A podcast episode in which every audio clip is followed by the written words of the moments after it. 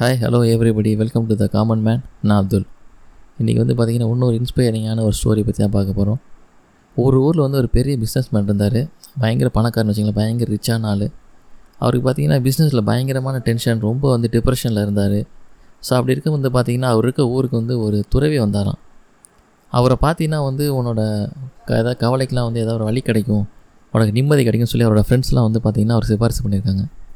Recommend பண்ணணும் அவருக்கு என்ன பண்ணிக்கிறார் பெருசாக நம்பிக்கைலாம் எதுவும் இல்லை. துறை வீட்டை போய் பார்த்து ஏன்னா நம்மளுக்கு வழி சொல்லிட்டு போகிறாரு அப்படின்னு பெருசாக நம்பிக்கை இல்லை.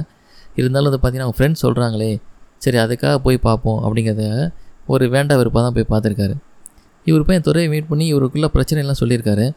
சொன்னோன்னு வந்து பார்த்திங்கன்னா அதுக்கெல்லாம் கேட்ட துறை வந்து அவருக்கு வந்து பார்த்திங்கன்னா சில இதெல்லாம் அட்வைஸ்லாம் கொடுத்தாரு. ஆறுதலாக பேசினார்.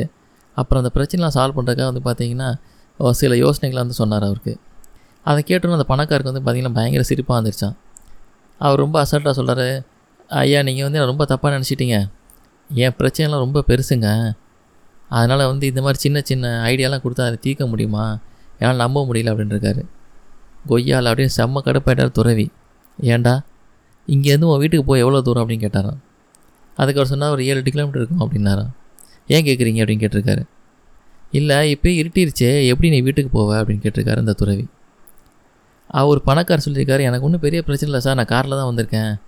நான் போயிடுவேன் ஈஸியாக அப்படின்ட்டுருக்காரு அதுக்கு அந்த துறவி கேட்டாராம் உன் காரில் இருக்க அந்த ஹெட்லைட் வந்து ஏழு எட்டு கிலோமீட்டர் தூரத்துக்கு வெளிச்சம் காட்டுமான்னு கேட்டாரான் ஆ காமிக்குவேன் அப்படின்னாரான் எனக்கு தெரிஞ்சு காரோட லைட்டு வந்து சில ஃபீட்டு சில சில அடி தூரத்துக்கு தான் வெளிச்சம் காட்டும்.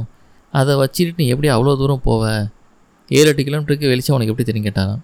அதுக்கு அந்த பணக்காரர் சொன்னாரான் என்ன சாமி ரொம்ப காமெடி பண்ணுறீங்க நம்ம ஓட்டுறது காருக்கு வந்து சில அடிக்கு தூ வெளிச்சம் தெரிஞ்சால் போதும். அதை வச்சு நம்ம போக போக அந்த வெளிச்சம் வந்துக்கிட்டே இருக்கும் கூட ஈஸியாக நான் ஏழு எட்டு கிலோமீட்டர் போயிடுவேன் அப்படின்னாராம்.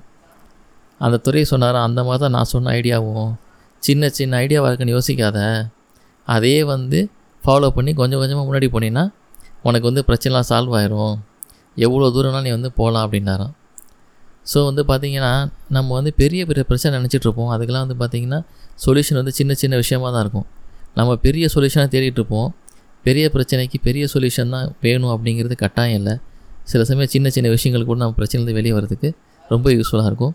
ஸோ இதே மாதிரி இன்னொரு இன்ஸ்பிரேஷன் ஸ்டோரியில் திருப்பி மீட் பண்ணுறேன்